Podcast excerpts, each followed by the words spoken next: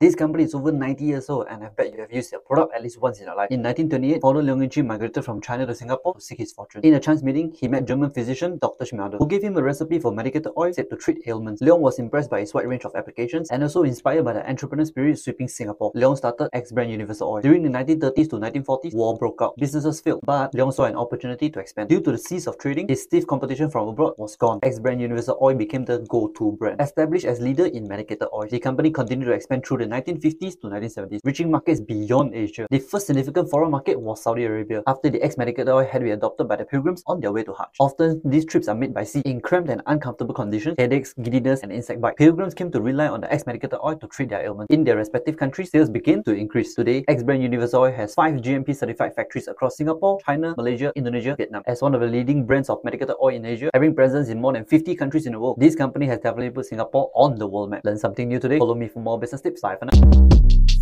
Shortcast Club